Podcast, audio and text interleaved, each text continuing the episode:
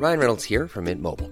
With the price of just about everything going up during inflation, we thought we'd bring our prices down. So to help us, we brought in a reverse auctioneer, which is apparently a thing. Mint Mobile unlimited premium wireless. Ready to get 30, 30, bit to get 30, bit to get 20, 20, 20, bit to get 20, 20, bit to get 15, 15, 15, 15 just 15 bucks a month. So, Give it a try at mintmobile.com slash switch. $45 upfront for three months plus taxes and fees. Promo for new customers for limited time. Unlimited more than 40 gigabytes per month. Slows. Full terms at mintmobile.com. Hold up. What was that? Boring. No flavor. That was as bad as those leftovers you ate all week. Keke Palmer here, and it's time to say hello to something fresh and guilt-free. Hello Fresh. Jazz up dinner with pecan-crusted chicken or garlic butter shrimp scampi. Now that's music to my mouth. Hello Fresh. Let's get this dinner party started. Discover all the delicious possibilities at hellofresh.com. I'm Sandra, and I'm just the professional your small business was looking for. But you didn't hire me because you didn't use LinkedIn jobs. LinkedIn has professionals you can't find anywhere else, including those who aren't actively looking for a new job but might be open to the perfect role, like me. In a given month, over 70% of LinkedIn users don't visit other leading job sites. So if you're not looking on LinkedIn, you'll miss out on great candidates like Sandra. Start hiring professionals like a professional. Post your free job on linkedin.com/people today.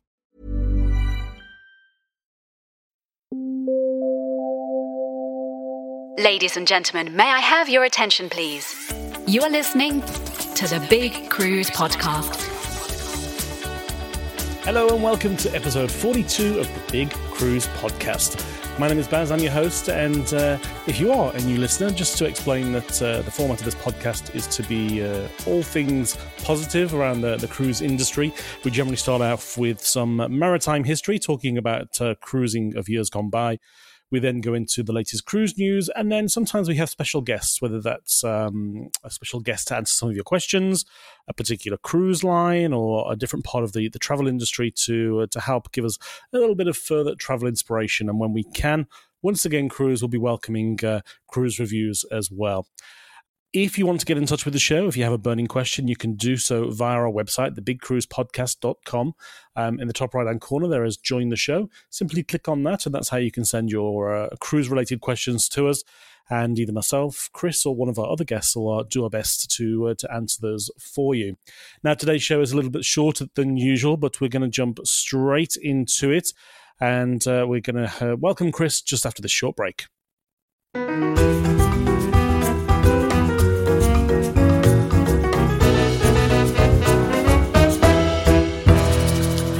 Did I mention there's a little way you can help keep this uh, podcast on air?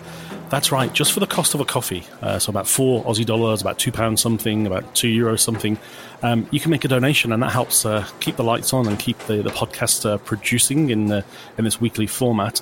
Um, or you can join up as a member and make a, a monthly uh, subscription, and in return receive some incredible um, bonus material as well. Um, all the details are on the show notes of each and individual podcast, or you can head to uh, the website buy me a coffee forward slash the big cruise pod and uh, we look forward to uh, shouting you out if you are able to uh, to make a little donation. Thanks in advance.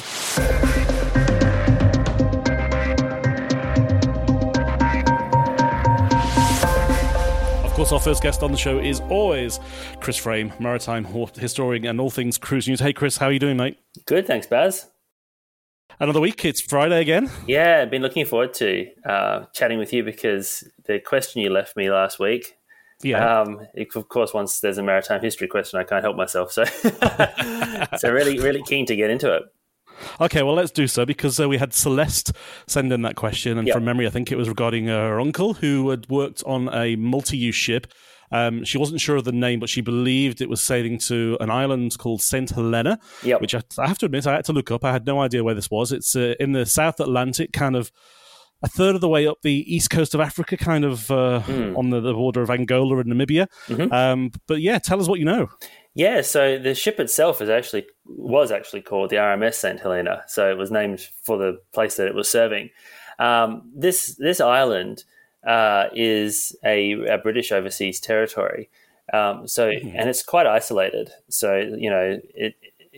You were kind of giving an idea as to where it was geographically, but it's not. It's not close to the, ma- no, no, the mainland. It's... it's... in the middle of the South Atlantic. So um, it's it's quite an isolated area. It's um, and, and, it's had uh, a very long um, history itself, but um, because of this and because of the, the geography there, the the island was was served by ships for most of its history. Um, in more sort of recent time, you can you can go all the way back to when it was involved with the East India Company and all sorts of other things. But if we if we look at a more um, sort of contemporary uh, timeline, mm-hmm. uh, it, it, was served by the Union Castle Line, which was a um, a shipping line that used to operate between Britain and uh, South Africa predominantly, but they also had other other services as well. And so they kept it connected with with both South Africa and also with with the United Kingdom. Uh, mm-hmm. Uh, but when jet aircraft became um, the dominant form of transportation, Union Castle Line ceased operations, uh, and part of it was was um, uh, some of their ships ended up going across to Safmarine, which ended up staying in service uh, a lot longer, um, and was predominantly cargo services. But the island itself needed a way to be connected to the rest of the world. Mm-hmm. And at the time, there was no airport, and mm-hmm interestingly enough, there wasn't a seaport big enough to to handle um, passenger ships. But um, not to be uh, sort of dissuaded, the this this ship in 1989 was was launched, and um, her name was Saint Helena, and she was owned by Saint Helena Line. So it was specifically put together for this particular um, location, mm-hmm. and she would sail between from 1990 onwards. She would sail between uh, Cape Town and St. Helena. And the ship itself was a, about 6,700 tons, so a small ship. Okay, yeah. Um, about 105 meters in length. She had the ability to carry 100, just over 150 passengers, just over 50 crew. And she also was a combination ship, so she basically undertook um, the the line voyage, but also, so I guess in some respects was a, was a was a liner because she was designed um, to do the line voyages, but she was a combination liner. So she had mm-hmm. the passenger complement. She was also a mail ship, hence RMS, mm-hmm. Royal Mail mm-hmm. Ship, flagged in the United Kingdom. So even though she never like well, she visited the UK a few times, but she didn't used to operate out of the UK, but she was still um, flagged in in London. And uh, she would also, so she'd carry the mail and she'd also carry the cargo. So she was a vital link for the island with the rest mm. of the mm. world from a, a people and a provisions and a mail and a communications point of view. Um, and even though she was, by cruise ship standards, is quite small, um, the island, as I said, didn't have an airport and didn't have a, a, a large seaport. So she, for much of her career, would um, anchor off the coast and they would use like barges and, and that sort of thing to, oh, wow. to yeah, to bring all the um, uh, all the stuff uh, ashore. Now, uh, there's not many places in the world that don't have an airport, and uh, this particular um, island, it um, it did eventually get an airport in um, 2016. Uh, the new airport was um, set to open, and um, a, an airline from South Africa called Airlink actually operated the first um, the first was, was going to operate the first services there. Mm-hmm. But um, when they were doing the tests on the airport, and I think it actually was a British British Airways, um, an airplane from an airline called Comair, which oh, yeah. is a South African airline, but it's it, it has a um, uh, like a, a, branding agreement with British Airways, so the airplanes are covered in British Airways liveries. And if memory serves me correctly, the first airplane to land at the um, at the island was this British Airways um, 737. Oh, wow. But what they found when they were landing is that from certain directions, the, the wind created wind shear, which resulted in um, the, the, the runway having to be um, sort of restricted as to what it could what it could do whilst they worked out a, a solution for this. So wow. this meant that the that the ship was kept in service for a bit longer um, than originally planned because the, the, airport was at first not serviceable um, the way that they'd hoped it would be. But they, they eventually managed to to do work, get a workaround. In 2000, I think it was 2017, Airlink started doing these services to right. to St Helena, and so the ship itself was um, was withdrawn from service because now it was no longer um, required. But what happened in the interim is that she has since been um, sold and has become a, uh, I guess, a support ship um, for the SUV Extreme E races, which is an off-road SUV, electronic SUV racing program. Oh, wow. And she operates, um, she drives the, well, she carries the, the vehicles and the equipment and all support stuff to various locations where they're going because she was designed for that sort of long duration, long distance yeah. um, voyage. So she still exists. Um, and, and actually, funnily enough, um, well, her name originally changed, but they've actually put it back to St. Helena, but she's not an RMS anymore. So, um, so she's still in service and, and still has uh, a purpose, which is nice.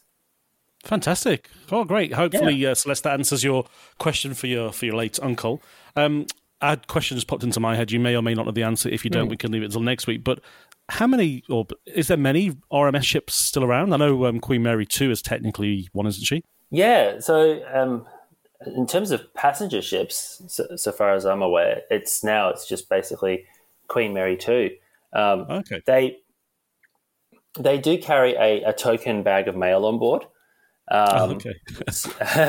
as part of that. So, and uh, you know, the ship itself it flies the the Royal Mail pennant. Um, what's the interesting as well, though, is that you have Royal Mail ships, but there's they never really went with the designation of it, but there's Royal Mail airplanes as well. And if you look at the fleet of British Airways, you will see the Royal Mail standard on the fuselage of the British Airways airplanes because the BA flies the mail for the Royal Mail. So um, I guess that would be RMA, Royal Mail Aeroplane. but, um, you know, the thing is that um, all of the old ocean liners, you hear RMS Titanic, RMS Aquitania, that sort of thing. It's because they, they, they were all built off the for shipping lines with these mail contracts, which were so so lucrative back in the day.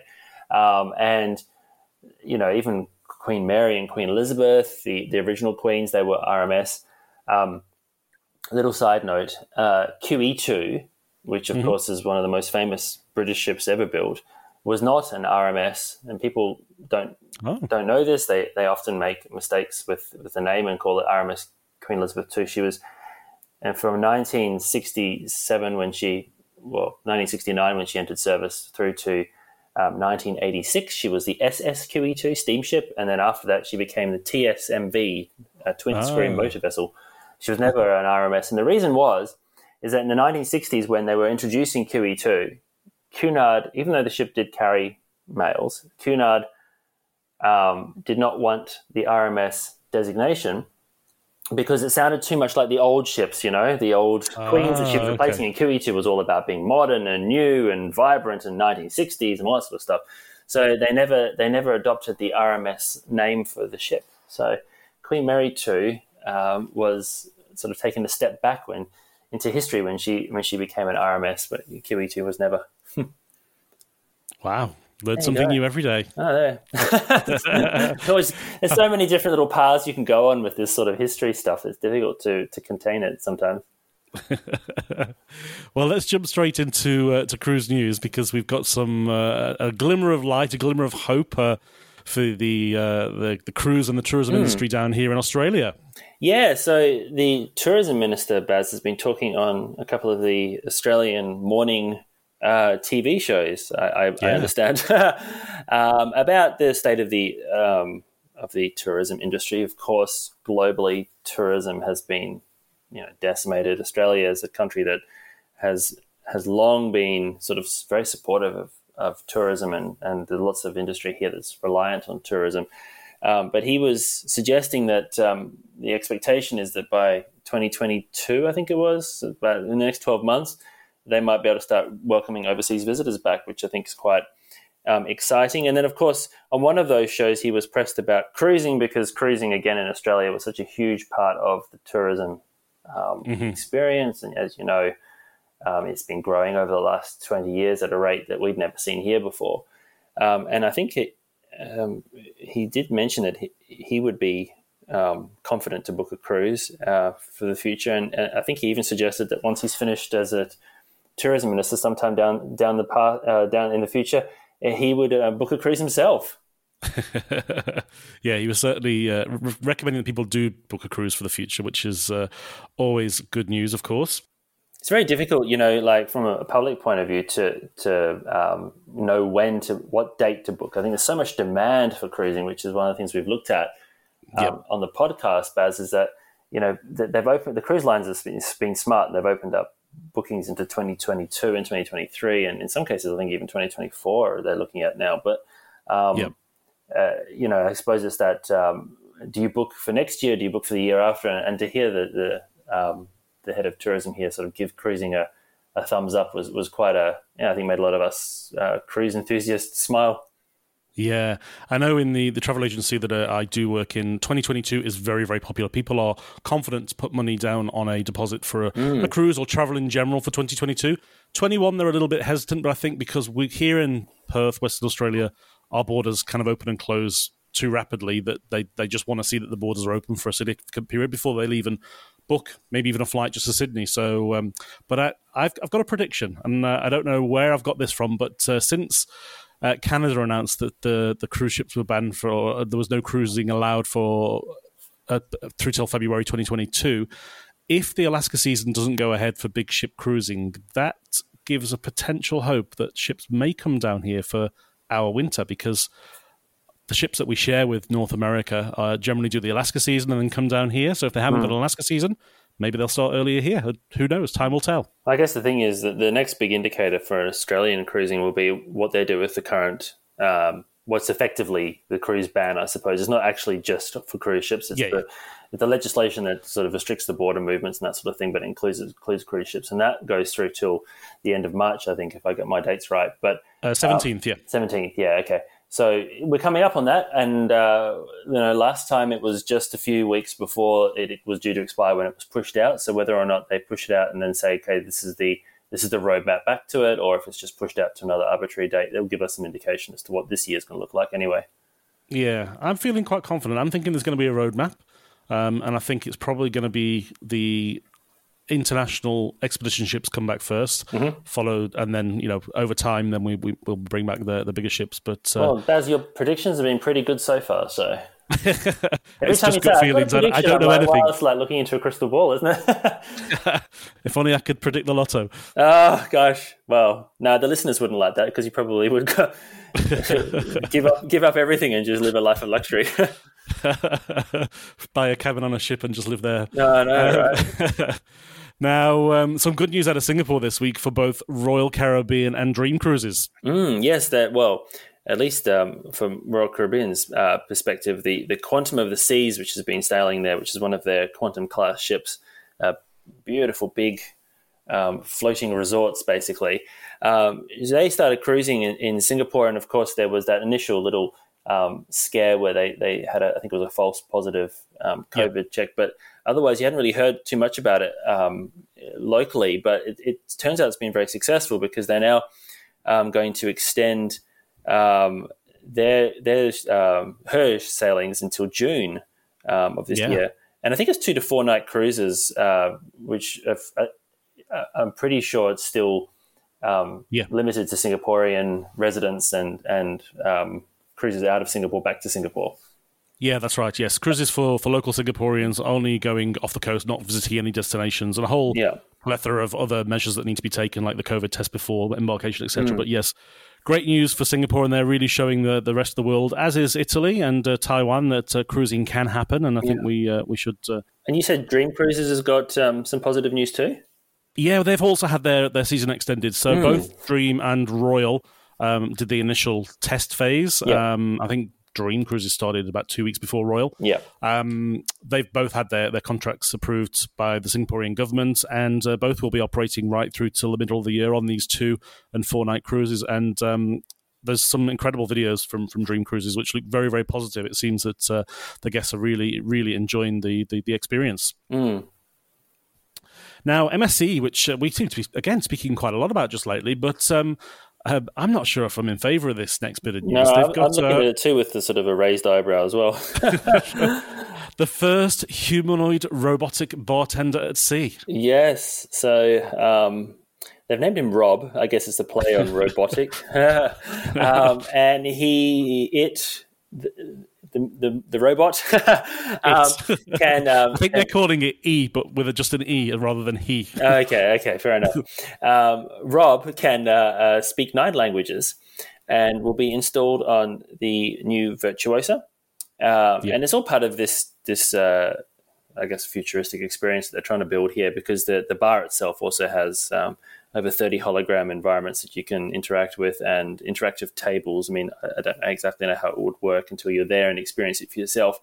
But you know what, Baz? It's funny what you were saying because I've seen the uh, the robotic arms on um, On Royal, uh, yeah. on Royal Caribbean, yeah, on uh, the Quantum class ships, and uh, it was a novelty to watch it the first time. But I personally prefer to go and get a drink from a human, where you can have like Yep. a bit of an interaction with the person. I think that the human interaction is one of the things that makes the cruise experience what it is. Yeah. Um, But I mean, I'm a bit old fashioned that way, perhaps. So um, I think it will definitely turn heads and be something that's interesting for, for people to, to experience. And some people probably love it because some people love that that robotic um, uh, barman, uh, robotic arms on the quantum class. But um, personally, I don't know. I, uh, uh, maybe maybe we can experience it before we we, we um, cast judgment. but uh, I'm not too sure myself. Yeah, I saw some comments on social media from both uh, passengers or guests and uh, what looked like crew members, actually. First of all, the crew was saying, well, does this mean that's the end of my uh, contract? Um, I don't think that's going to happen anytime soon because there's only one Rob at this stage, and there's a hell of a lot more ships and bars that uh, will need crew, certainly for the foreseeable future. Um, but uh, even guests were commenting, oh, does that mean I can reduce my gratuities on board because you don't need to pay a tip to, uh, to a robot? well, here's the thing on on some of the cruise cruise lines. I mean, I noticed when I was on uh, P and O in the in the UK, like traveling on on a brand, say like um, Cunard, for example, in the um, in, in the uh, uh, alfresco restaurant, there is uh, sommelier who walk through and offer you to have a drink if you'd like it, or, or bartenders who come through and ask if you'd like um, t- to get something from the bar. On, on P&O, they they do have that, but they've also supplemented it with, um, like for wine, for example, there's a, Oh, a yeah, the self-serve, self-dispensing yeah. wine thing Yep. where, yeah, so you, you swipe your cruise card and you choose which one you want and it, and it pours you a drink for you.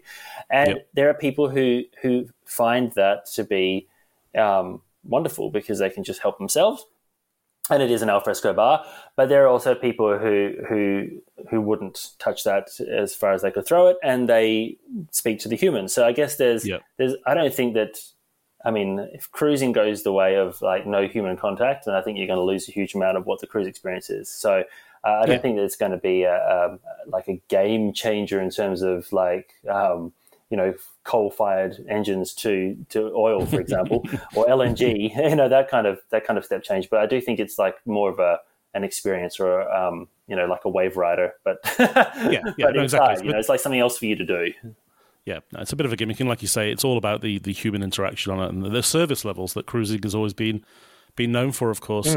Um, now, Saga, who we uh, know have got two new ocean ships, they've just laid the keel for a riverboat. Yeah, another one too. Actually, they've got uh, two new ocean ships, and then they've got a, a riverboat which is already um, well on the way, and another one just been laid down. So um, it's uh going to be called the Spirit of, of Danube. Um, she's a 190 passenger uh, river cruise ship. She's being built in Serbia.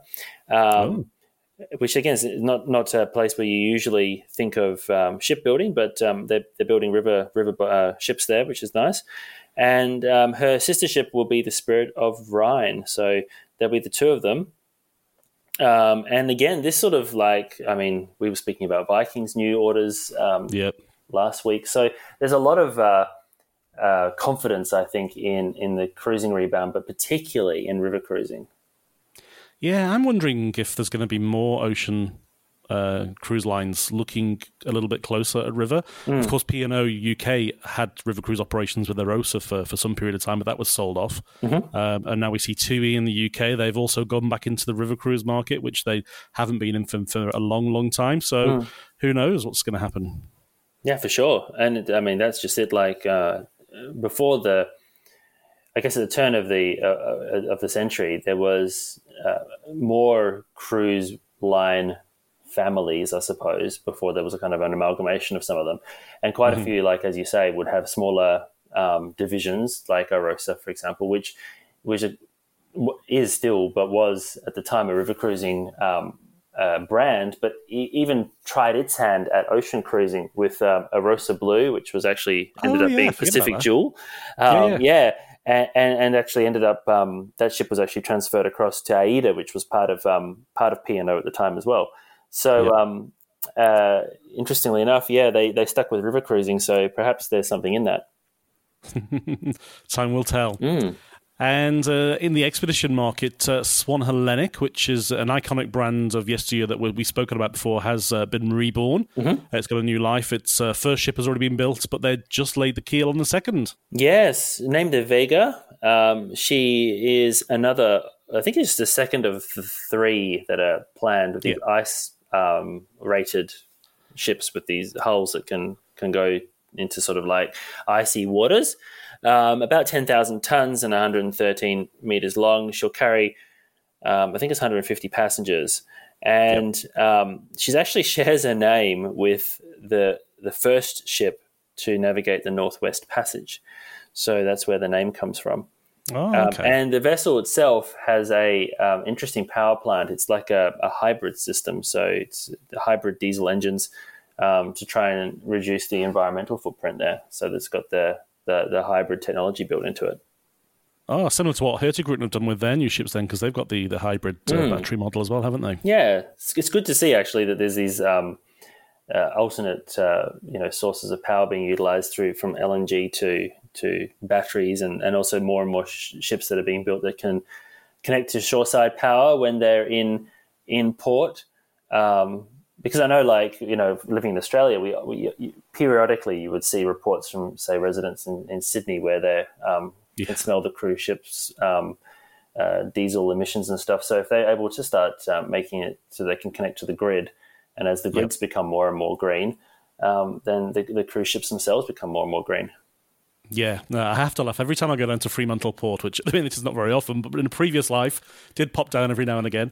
Um, and uh, you you know you'd see a, a, cruise ship in dock, and their smokestack would be minimal, but then you'd see the cargo ships mm-hmm. on the other side of the port pumping out you know thick mm. black emissions, and nothing said about them. It's it's always pointed yeah. at the, the, the cruise industry when in fact it's actually the uh, the bigger part of uh, the maritime uh, sector that uh, maybe yeah. should have a point. I mean, not, there's there's there's um, thousands and thousands of merchant ships and yep. 300 cruise ships. So, yeah.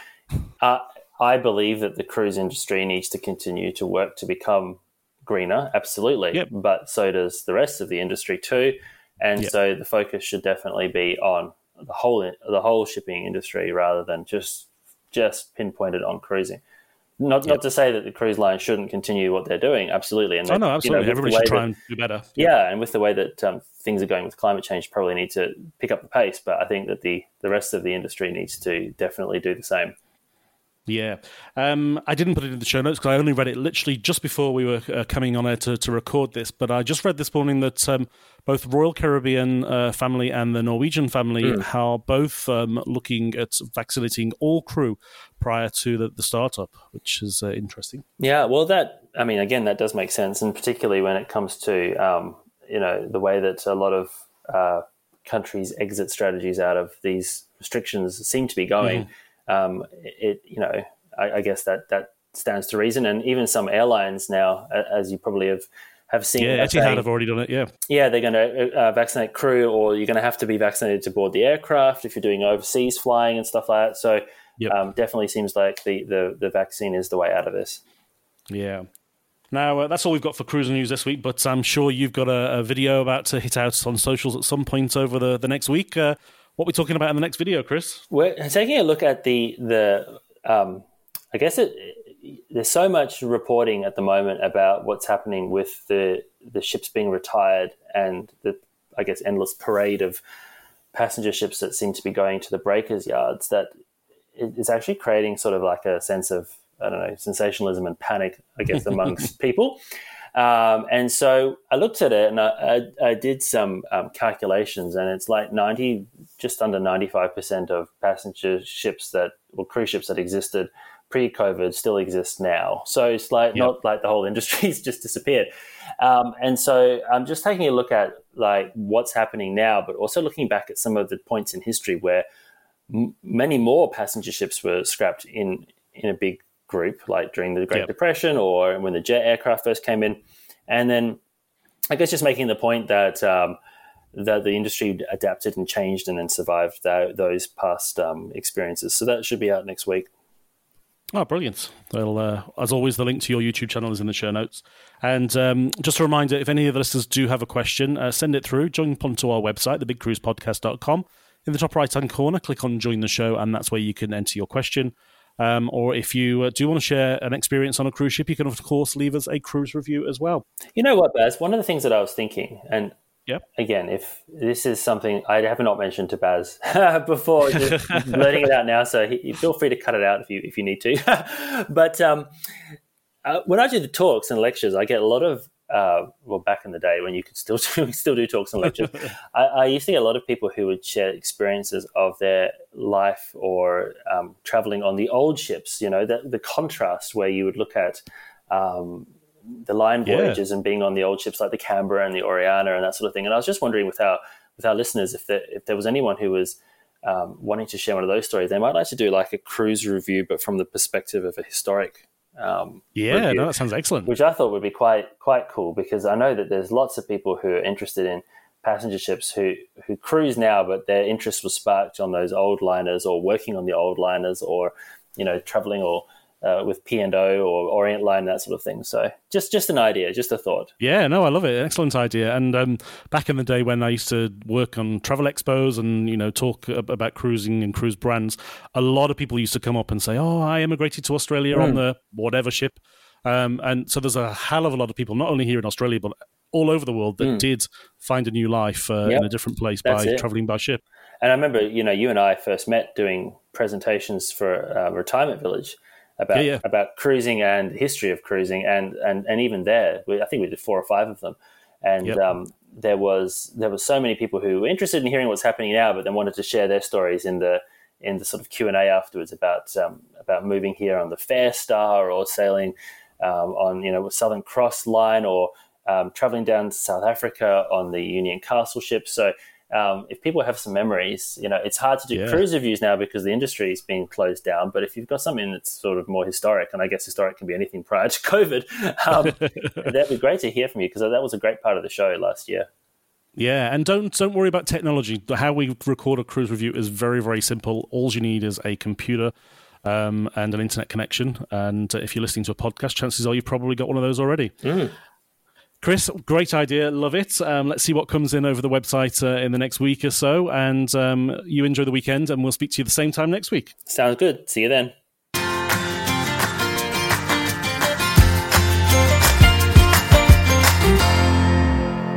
Now, that is almost it for today's episode. Uh, we hope you've enjoyed it.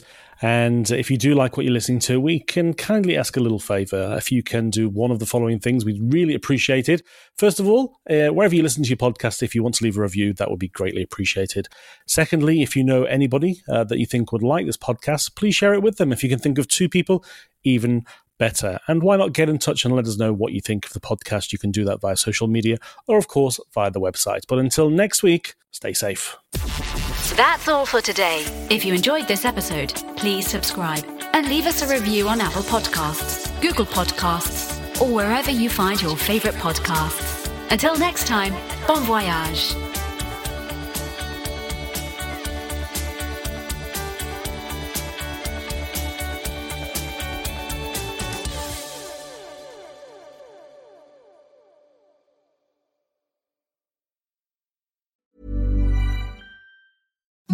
Imagine the softest sheets you've ever felt. Now imagine them getting even softer over time. That's what you'll feel with Boll and Branch's organic cotton sheets. In a recent customer survey, 96% replied that Boll and Branch sheets get softer with every wash. Start getting your best night's sleep in these sheets that get softer and softer for years to come. Try their sheets with a 30-night guarantee. Plus, get 15% off your first order at bollandbranch.com. Code BUTTERY. Exclusions apply. See site for details.